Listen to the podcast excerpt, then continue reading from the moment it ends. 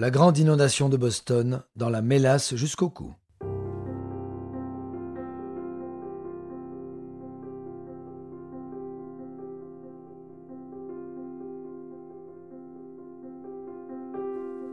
Interprétation Patrick Blandin. Réalisation Patrick Martinez-Bourna. Un programme Studio Minuit.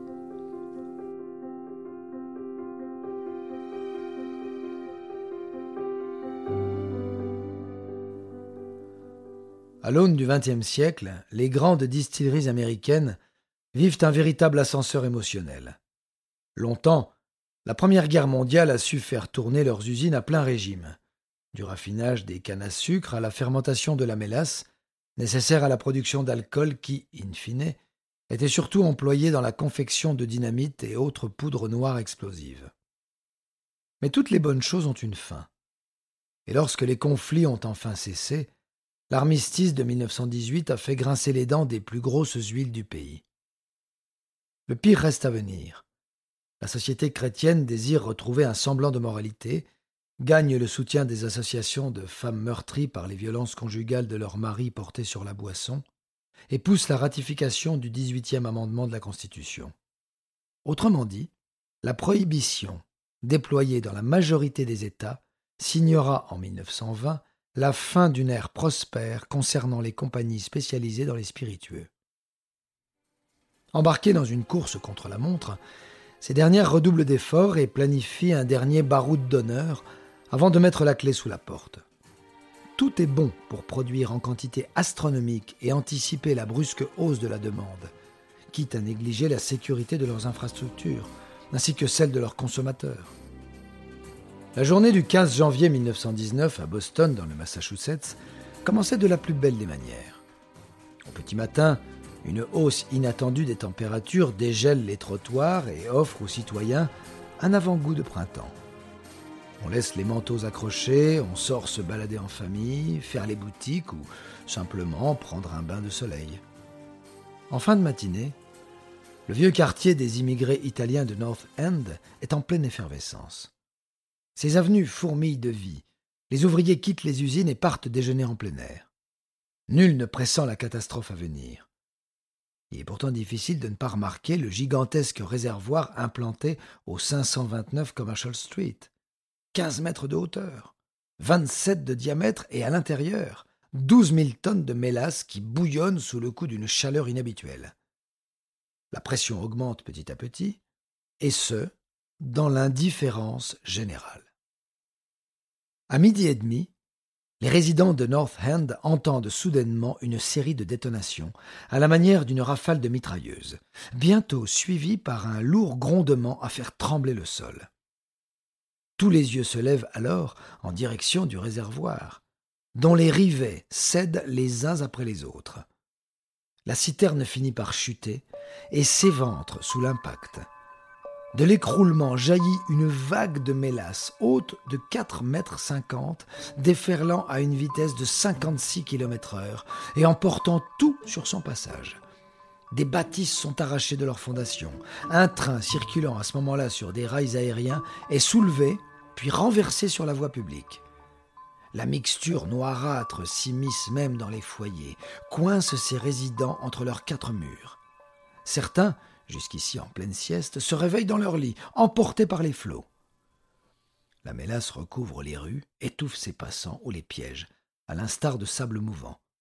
Plus ils se débattent, plus ils s'enfoncent. En quelques instants, la ville est passée d'une insouciance ensoleillée à l'apocalypse la plus totale. Non loin du désastre, L'USS Nantucket, un navire de combat de la marine américaine à quai depuis quelques jours, envoie ses 116 marins porter secours aux habitants. À eux se joignent les pompiers, la police, la Croix-Rouge et même des civils volontaires. La manœuvre se révèle laborieuse tant la mélasse refroidit à vue d'œil, et il est très compliqué de progresser ou même de localiser les personnes touchées. Les premières victimes visibles sont les chevaux, épuisés à force d'essayer de se libérer. Ils souffrent tant que les policiers n'ont d'autre choix que de les abattre sur place. Quant aux humains, un hôpital provisoire est installé dans un édifice proche. et accueille les premiers rescapés. Une heure après l'incident, une centaine de personnes a déjà été évacuées. Le bilan est lourd. 150 blessés, 21 morts écrasés ou noyés. 300 personnes se mobilisent afin de nettoyer le secteur, une tâche qui représentera 87 000 heures de travail acharné. Des cadavres sont retrouvés des semaines plus tard, et les pompiers ont beau pomper des tonnes et des tonnes de mélasse, celle-ci a tant durci qu'ils finissent par l'évacuer à grands coups de pelle. L'eau du port restera brune jusqu'à l'été, et en attendant, Boston va réclamer une explication. Un mois plus tard, les habitants du quartier déposent un recours collectif et une enquête est ouverte par la Cour du Massachusetts. Elle révèle que le réservoir a été construit en 1915 par la distillerie Purity Distilling Company, filiale de l'USAC, ou United States Alcohol Company. Le choix de son emplacement n'est pas le fruit du hasard. La citerne est implantée entre le port, d'où provient la mélasse importée par bateau des raffineries de Cuba ou Porto Rico, et le chemin de fer aérien permettant d'acheminer la matière jusqu'à l'usine chargée de la transformer en rhum. La supervision des travaux est confiée à Arthur Gell, conseiller financier de la compagnie, peu qualifié en matière d'ingénierie et d'architecture. En résulte une construction approximative, composée de grandes plaques d'acier incurvées, maintenues ensemble par des rivets sur une base en béton, dans l'espoir que le tout tienne debout. Mais il ne faut pas attendre bien longtemps avant que la structure ne présente quelques défauts. Dès son inauguration, le réservoir laisse couler de longues traînées de mélasse au grand bonheur des enfants de North End. Le problème est signalé à la compagnie qui ne trouve rien de mieux à faire que de peindre les parois en brun, camouflant ainsi les failles sans vraiment les combler. Au début de l'année 1919, la fin de la guerre et l'annonce imminente de la prohibition poussent l'USAC à vendre le plus d'alcool possible dans le temps imparti. Le 12 janvier, un bateau à vapeur débarque à Boston, rempli à rabord de mélasse. La marchandise est aussitôt stockée dans la citerne qui atteint alors le maximum de sa capacité. L'enquête reproche à Arthur Gell et à ses supérieurs d'avoir négligé l'assemblage de leur réservoir dont la structure est jugée insuffisante pour supporter une telle charge.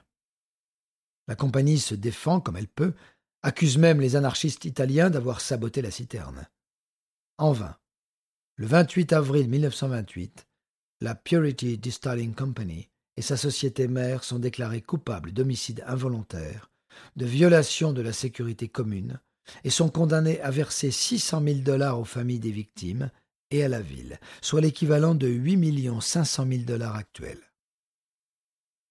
La catastrophe de Boston marque la fin d'une époque où les grandes entreprises américaines passaient outre les restrictions gouvernementales vis-à-vis de leurs activités. Depuis, le Massachusetts et d'autres États ont pris le soin d'adopter de nouvelles lois visant à certifier les ingénieurs et à réglementer leur construction. Enfin nettoyé de fond en comble, le quartier de North End s'est relevé avec le temps et la vie a pu reprendre son cours. Les résidents affirment que l'odeur de mélasse a persisté pendant des décennies, et aujourd'hui encore. Alors qu'un terrain de baseball municipal a remplacé le terrible réservoir, les journées de forte chaleur réveillent dans l'air un relent sucré, faisant ressurgir les fantômes du passé.